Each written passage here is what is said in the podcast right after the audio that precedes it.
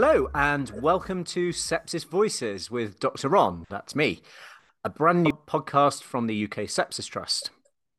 I'm Dr. Ron Daniels, and I founded the charity in 2012. And in this podcast series, I'll be talking about sepsis, talking about infection management with an array of guests from the realm of healthcare and beyond. And it's beyond that we're venturing into today.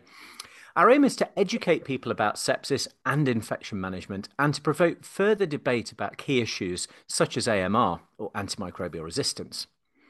But for our first episode, we're thrilled to be joined by BAFTA award winning actor and UK Sepsis Trust ambassador Jason Watkins, whom you might recognise from The Catch or Line of Duty or pretty much every time you turn the television on. We're going to be discussing Jason's personal connection to our charity and to talk about an upcoming ITV documentary that he's made with his wife, Clara. So uh, let's get stuck in. Thank you so much for joining us today, Jason. Thank you. Very, nice to, to be here, Ron, and nice to be from, what did you say, the other side? something I quite like that. I, like, I might actually nick that. Uh, yeah, well, the, the non healthcare side, but absolutely, yeah. um, you can have that. So, um, Jason, obviously, you've got a very personal backstory here. Could could you sort of outline how you became uh, involved with the UK Sepsis Trust, and, and perhaps how we first came to your attention? Well, it's interesting, isn't it? That you say in your preamble there that you know we you started the trust in 2012. Well, you know we lost our daughter Maude to sepsis in the um, New Year's Day 2011. So um, there is an obvious uh, connection there between us. Maudie got a uh, cold that went to her chest, and I thought that was worrying for us, and so we took her to a GP.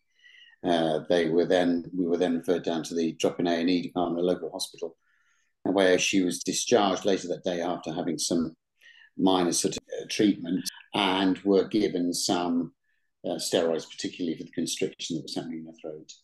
Um, and then uh, her condition worsened the next day, 24 hours later. So we did the same thing, took her to hospital the next uh, day, which was uh, you know, New Year's Eve. And then, uh, despite sort of her coming down, having gas and air and um, some antibiotics and um, more steroids, um, we were although her temperature was falling, uh, the um, consultant in charge, the pediatric consultant, suggested that it'd be okay to go home.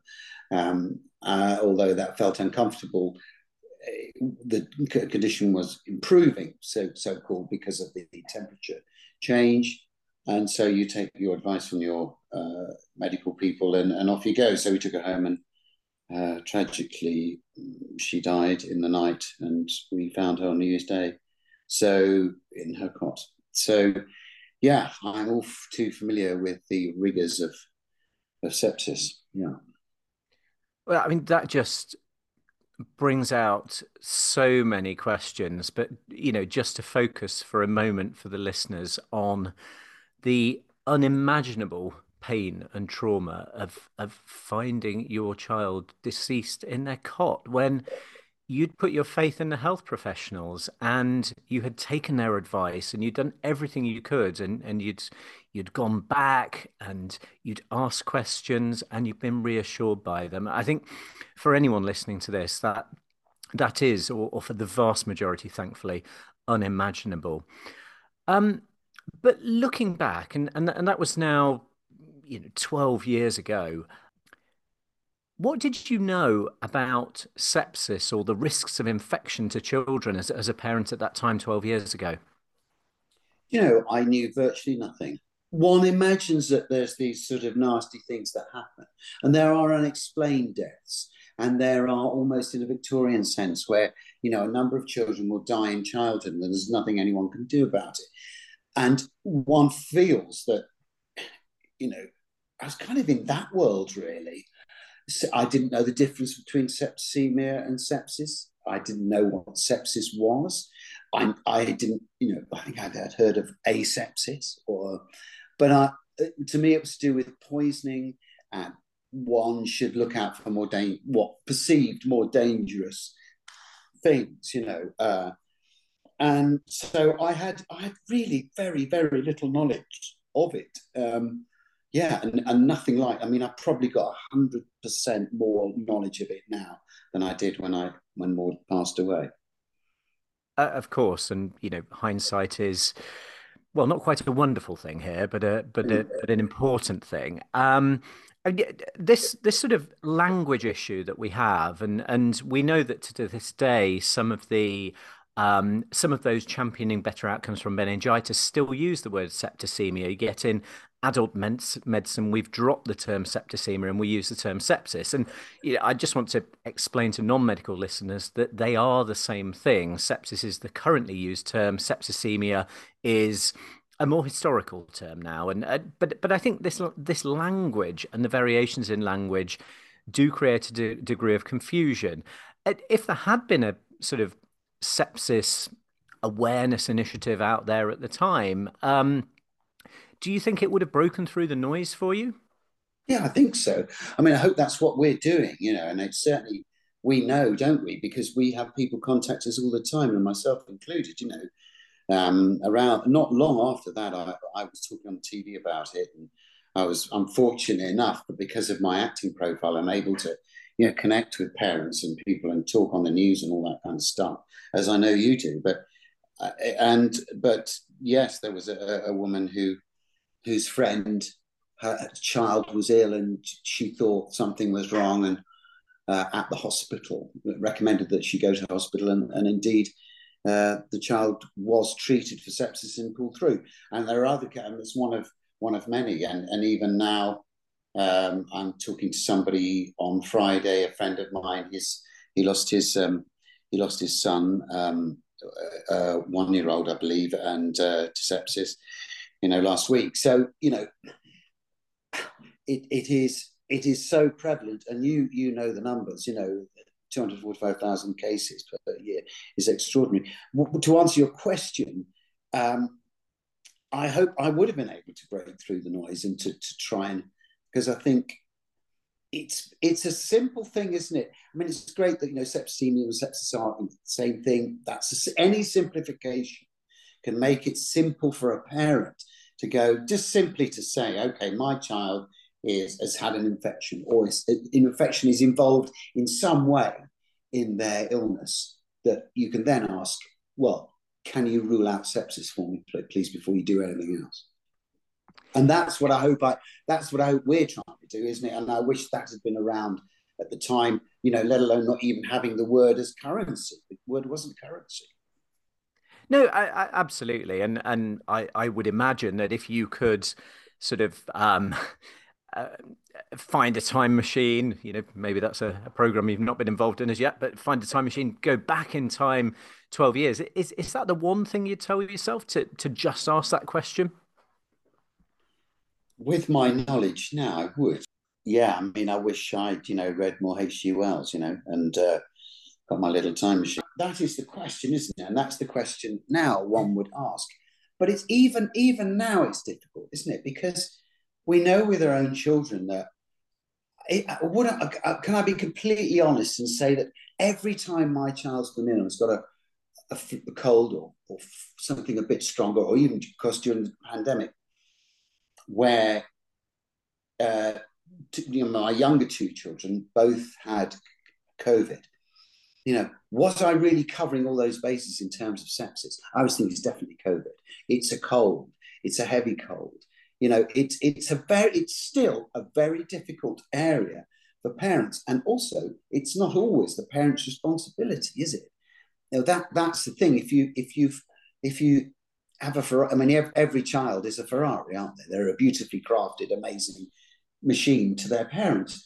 But you wouldn't in a million years ask a layman to fix a Ferrari. You know, you, take it to the garage, you take it to the to the, the hospital, and there's only so only so many. What you can say is my this is an awful this is an awful Alan Partridge analogy, but you know you're going the car's not it's not doesn't feel right. Something's wrong with it. My my child is you know there's I know her, I know him, I know her, and there's something that I is just is not like when they were ill before. Uh, there's something else going on. And even if you don't know the symptoms of sepsis, trust your instinct is what I would say, and and, and that, that's something that we do more of now. But of course, in infants, it's it's difficult in infants because it may be the first time your child's been ill. Uh, I don't know whether you agree that that has to be the the single most important message for, for any parent listening, as well as anyone who's advocating for an adult who may or may not have sepsis. It, it's trust your instinct because you know that individual, that little person or, or full sized person better than any health professional. And yes, we we we have to hope and expect that the health professionals are well trained and are going to be alert to the dangers of sepsis. But it's about partnership. It's about communicating. Look, my you know, in your case, my daughter has had coughs and colds before, but I've never seen her this unwell, and and she, I think she's getting worse, not better. It's that, it's that instinct-driven, almost assertiveness that that I think is important. Yeah, it is, and also, you know, we as part of the documentary, which I know we'll probably talk about later on, going to King's College Hospital in London and witnessing the SIMS program, where there's a, you know, the sim- a simulated um, infant being programmed with various illnesses and you know they, the, the team there were excellent in spotting um, the sepsis uh, um, but you know as part of that there is a parent who's one of the consultants was pretending to be a parent well, she's a parent herself but she was pretending in this instance to be one in, within the program. And it's an important ingredient of a that you allow the space for that parent to be able to speak um, and to be heard and, and listened. Um, you know that that that's that's all all all part of it. But yeah, you've always got to say, you know, allow the pa- the parent to voice their opinions and not preempt anything that they may say. I suppose you, you'll know better than I do, and a, a lot of the listeners will. You know that it's sort of there's a and there's I'm not going to get the term right, but there's a false bias, isn't there? You think that it's one thing when actually it isn't. And if you jump too quickly on your presumption, you may rule out the very thing that is actually happening. And that is absolutely key with sepsis, isn't it, Ron? That you jump at some conclusion when sepsis is lurking underneath. Yeah, and, and I think it's it's also important that we acknowledge um, that you know, a, a child with a feverish illness is a very common occurrence. And, and of course, the vast majority of them um, have a fairly minor self-limiting illness that, that certainly doesn't need antibiotics, let alone hospital assessment. But it is just health professionals think how how can I be alert to that that needle in the haystack that is the genuinely ill child. But I think my message is, you know, not only a dad but also someone who's spent a lot of time with families who've gone through grief um, is is to those those health professionals. The vast majority of families don't want to be taking their child to hospital. They don't want to be perceived a nuisance. They they find it inconvenient and frightening for their child. And the vast majority of parents wouldn't put that child in that situation unless they were really concerned. And I think health professionals need to to really understand that rather than thinking that every parent is, you know, a, a worrier. Yeah, that's right. And you know, it, it's so hard because there's so much pressure on the health service, obviously, and, and, obviously on GPs. It's very difficult for us to get an appointment at our GP at the moment. Our local GP, it's uh, you know you can tell it's really underfunded. People are ill, of course. and There's not there are absences, etc. So it's, it's very pushed. So the idea of you know a parent coming in and spending longer than supposedly they should or whatever, talking about the concerns they have about their child, it's a, a difficult thing because obviously GPs and junior consultants, etc., and everybody has a schedule. There are things to do, but it's just allowing that, particularly with infants, that you know that process to to play out, and that they're able to to voice um, their concerns and worries, and that they they should be should be listened to. Um, but I, I, understand the you know the, the strains and difficulties of that. So, uh, Jason, just just moving on because we, we need to come to talk about uh, the upcoming documentary. But just before we do that, uh, I just sort of wondered if you had any reflections because in your recent role in the Catch, of course, you played a dad grieving for the loss of his son. And it's one thing talking about your own lived experience and your own tragedy, but does that make acting in that role more natural? Less natural, more difficult, less difficult? All of those things, really. It makes all of those things, and you know where you're heading when you take on something like that. And I knew that I was going to be, uh, it was one of the reasons to be fearful of doing it and one of the reasons to be doing it. You know, uh, it, it's, you know, trying without trying to be convenient or I've done lots of interviews about the catch and talked a lot about this. And it's interesting to reflect now as I've come through the publicity shoot of it. You know, there's hundreds of interviews really. Um, and, and it, um, it's done very well, which is very satisfying. Very, I'm not just plugging myself. There's some very big numbers for Channel Five, which means a lot of people have watched it. Um, you know, so that's really good. So lots of people are aware of grief and how parents behave, and you know, I, I was and I am like the characters. So answering your question, you know, it is difficult to take those things on, but I I wanted to play in it. I wanted to be in a thriller. I love thrillers, and there's a psychological thriller and drama, and it's nice to be in the middle of it. I usually play the weirdo on the edge, some sort of crazy fool, you know, some dreadful psychological um, concoctions. Uh, but it was nice just to play something closer to me. But obviously, the character played does become quite extreme in his behaviour because he's hanging on, you know, as a parent.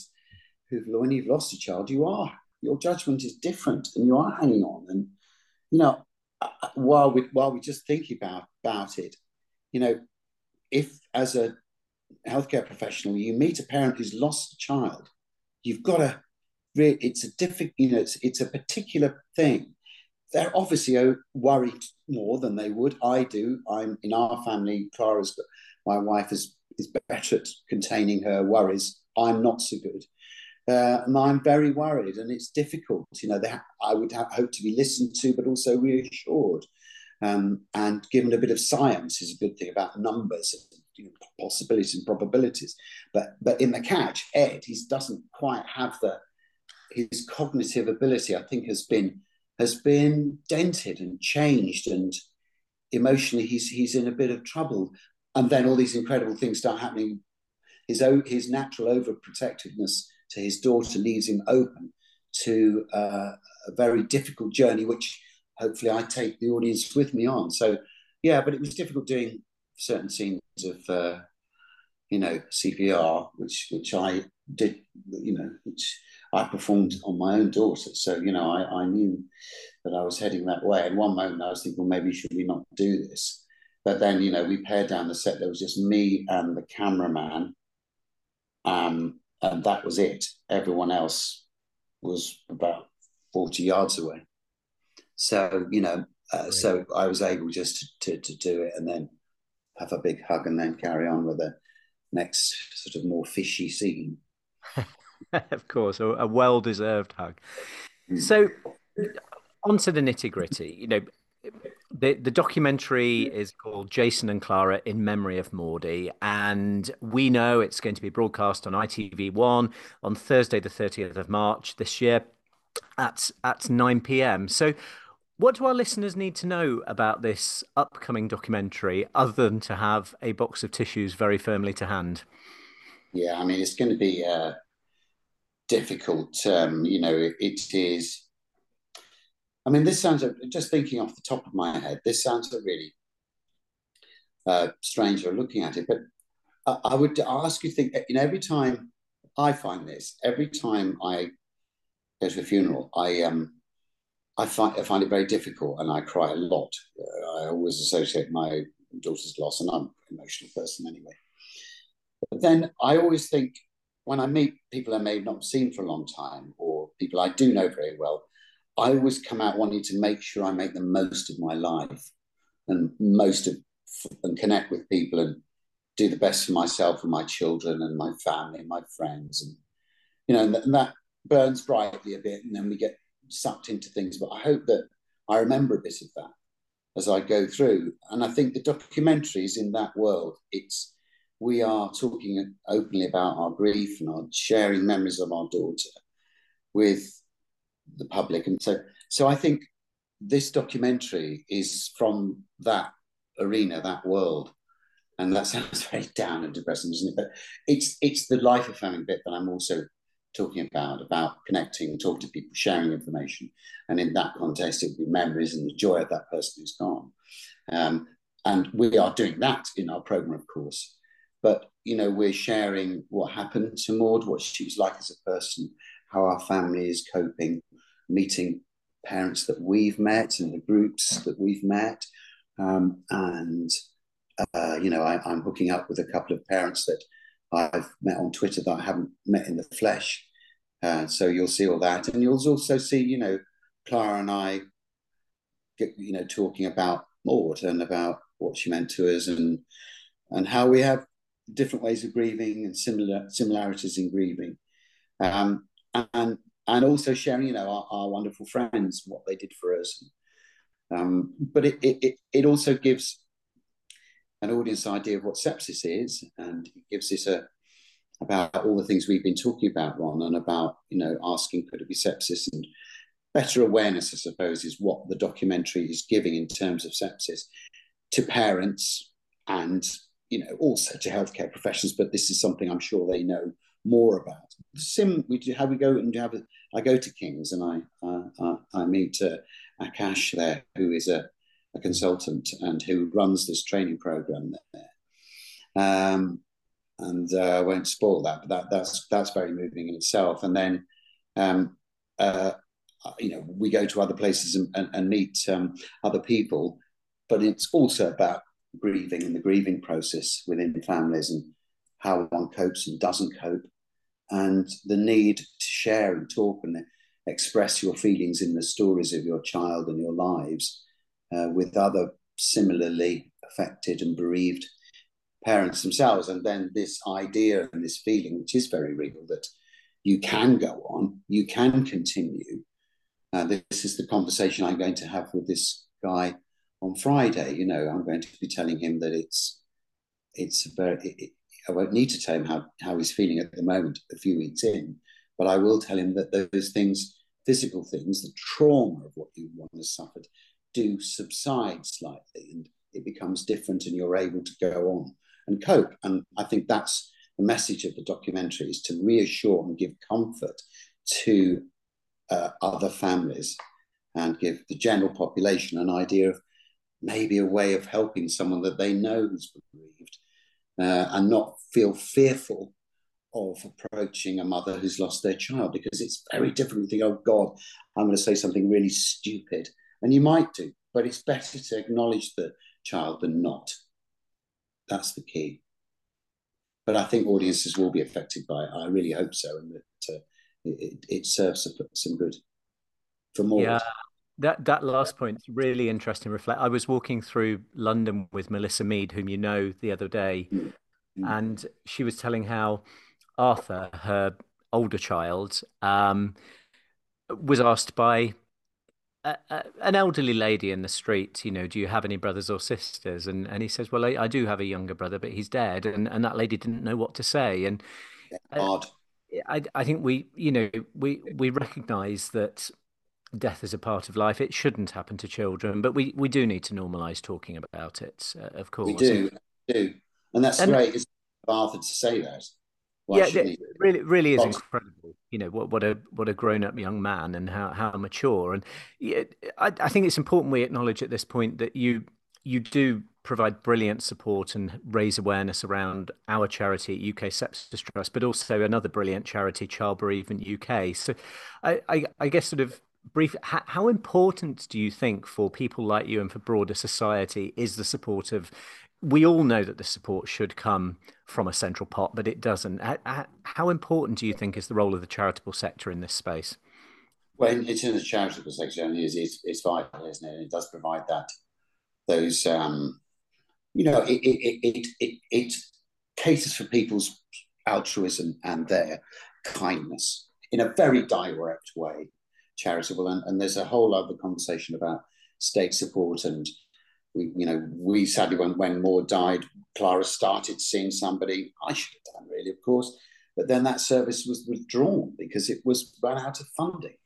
So that's really hard. And you know, I might have been lucky to have bereavement counselling, could have afforded. And I suppose having had a bit of counselling along the way since Maude died, you know, it is at the root. The root of it is is Maude's loss. So um, other people are less fortunate. So that that so that is why the state, you know, I, I hope more, will come from the state, but absolutely in the charitable sector, it is a very direct way because you can, you know, if you feel empathy, you can give immediately. And if you if you if you're a great charity like the two charities that I chiefly work for, you know, they are available and there for you. You just reach out and they're there, and it's very direct, and it is free because of the wonderful gifts that uh, so many of the people that we know and got to know very well over the years have, have, have, have helped with that. And in terms of bereavement, child bereavement, it is essential that you talk to people, that you're able to find that person that you can share things with. You know, it's um, if the idea of not being able to share one's feelings about loss in this context, you know, it's, it's just, and that can happen because particularly amongst men, and that touches upon this in the documentary, that, that I, I felt I just needed to cope when Maude died and mm. carry my family with me. I was sort of born again kind of father.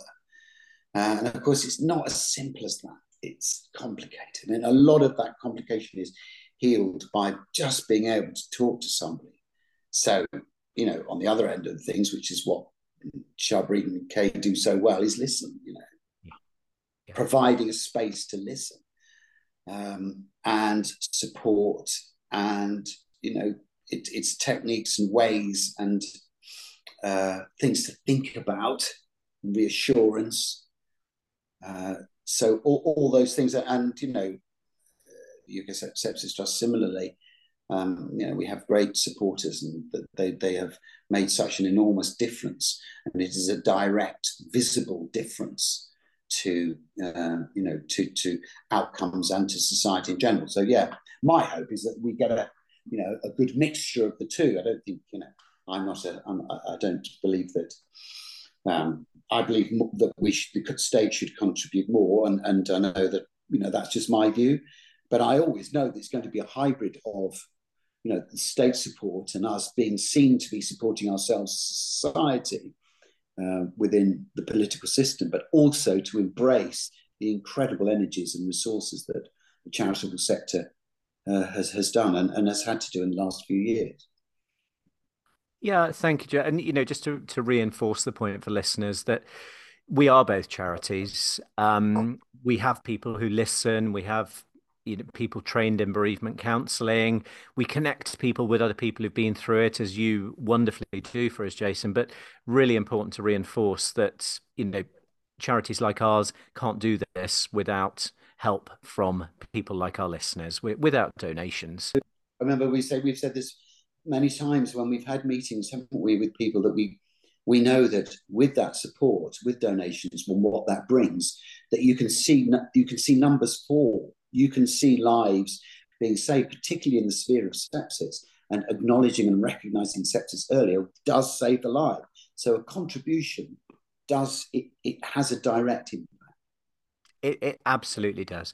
J- Jason, we could talk for hours, but um, you know, I, I just really wanted to thank you personally for speaking to me and speaking to our listeners today, and of course for your ongoing um, work as an ambassador for the charity. Uh, we really look forward to the documentary and supporting its launch and watching it, of course, and, and helping to make more people aware of this life threatening condition.